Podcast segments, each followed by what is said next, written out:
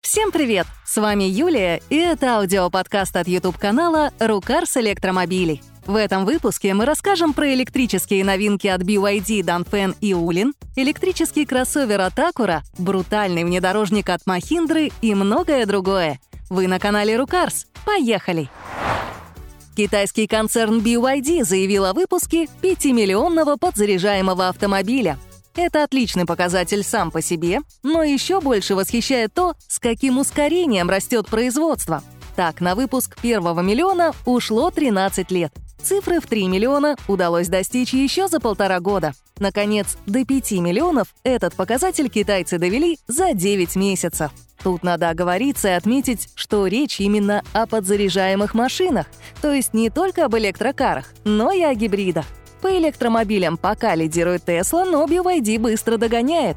Не исключено, что уже в этом году они выйдут на первое место в мире.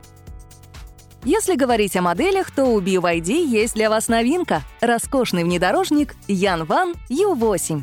Начнем с цены, так как она впечатляет. Мы привыкли, что в самом Китае машины, даже роскошные, стоят дешево. Но не ю восемь. За него даже на родине просят от пятнадцати миллионов в переводе на рубли. Если привезти машину в Россию, то она, разумеется, будет еще дороже. За что такие деньги? Ну, например, за силовую установку мощностью тысяча двести лошадиных сил или за батарею, обеспечивающую запас хода в тысячу километров. С последним китайцам верить нельзя, но и семьсот километров будет неплохо. Добавьте к этому хорошую проходимость, способность, например, преодолевать брод глубиной сто сорок сантиметров и роскошный салон. Правда, пока это гибрид, где двухлитровый турбомотор служит в качестве генератора. Полностью электрическая версия ожидается позже. Вообще, китайцы в последнее время увлеклись серьезными внедорожниками. Вот вам еще один пример. Dongfeng Mengshi девятьсот семнадцать. Он чуть попроще новинки от би уай ди, но и стоит дешевле. В переводе на рубли от десяти миллионов в Китае. Мощность всего тысяча восемьдесят восемь лошадиных сил, что, конечно, меньше, чем у конкурента. Батарея емкостью сто сорок два киловатт-часа обеспечивает запас хода в пятьсот пять китайских километров. Салон выполнен в ином, более технократичном ключе. Но с проходимостью тоже все в порядке. Шасси, к тому же, не только полноприводное, но и полноуправляемое. Чем не китайский «Хаммер»? Хотите китайца попроще? Помните марку «Улин», которая завоевала Китай маленькими дешевыми электромобильчиками? Вот она пошла в рост и представила модель побольше. Называется «Baojun Cloud», и стоит это удовольствие в самом Китае около одна целая четыре десятых миллионов на наши деньги. Машинка небольшая, примерно как наша «Лада Гранта», но вмещает до пяти китайцев. Можно выбрать батарею на тридцать восемь или пятьдесят один киловатт-час. Последней должно хватать на четыреста шестьдесят китайских километров. Но главное все же цена. Напомним, что «Улин» — это совместное предприятие с General Motors, и американцы уже просят привезти автомобиль к ним. Получить подробную информацию об этом и других электромобилях из Китая, а также сделать заказ, вы можете на нашем сайте рукарс точка ру. Мы обновили функционал и добавили удобный конфигуратор. Также рекомендуем подписаться на наш телеграм-канал, где мы размещаем полезную информацию. Все ссылки в описании к видео. Росатом построит вторую гигафабрику в России и разместит ее в Москве. Об этом заявил глава концерна на встрече с президентом России. Подробностей он не привел, так что поясним. В свое время Росатом купил небольшой стартап в Корее, у которого была технология аккумуляторов, но не было производства. По этой технологии в Москве уже освоено мелкосерийное производство батарей. Также строится относительно крупная фабрика в Калининграде, которая должна заработать с две тысячи двадцать пятого года и в будущем делать батареи, которых хватит на пятьдесят тысяч машин в год. При этом сразу говорилось, что таких заводов планируется построить несколько. Второй вот будет в Москве. Гляди, к концу десятилетия в России и правда будут свои батареи для электромобилей. Opel представил концепт, который назвали «Экспериментал». И это, разумеется, электромобиль. Подробностей нет, есть только дизайн. Получилось красиво и современно. Из особенностей – убирающийся руль-штурвал. Сомнительное решение, так как для автомобиля заявлен максимум четвертый уровень автопилота. Это когда машина почти всегда едет сама, но порой требует от водителя вмешаться в управление, а руль убран. Впрочем, концепту такое позволительно.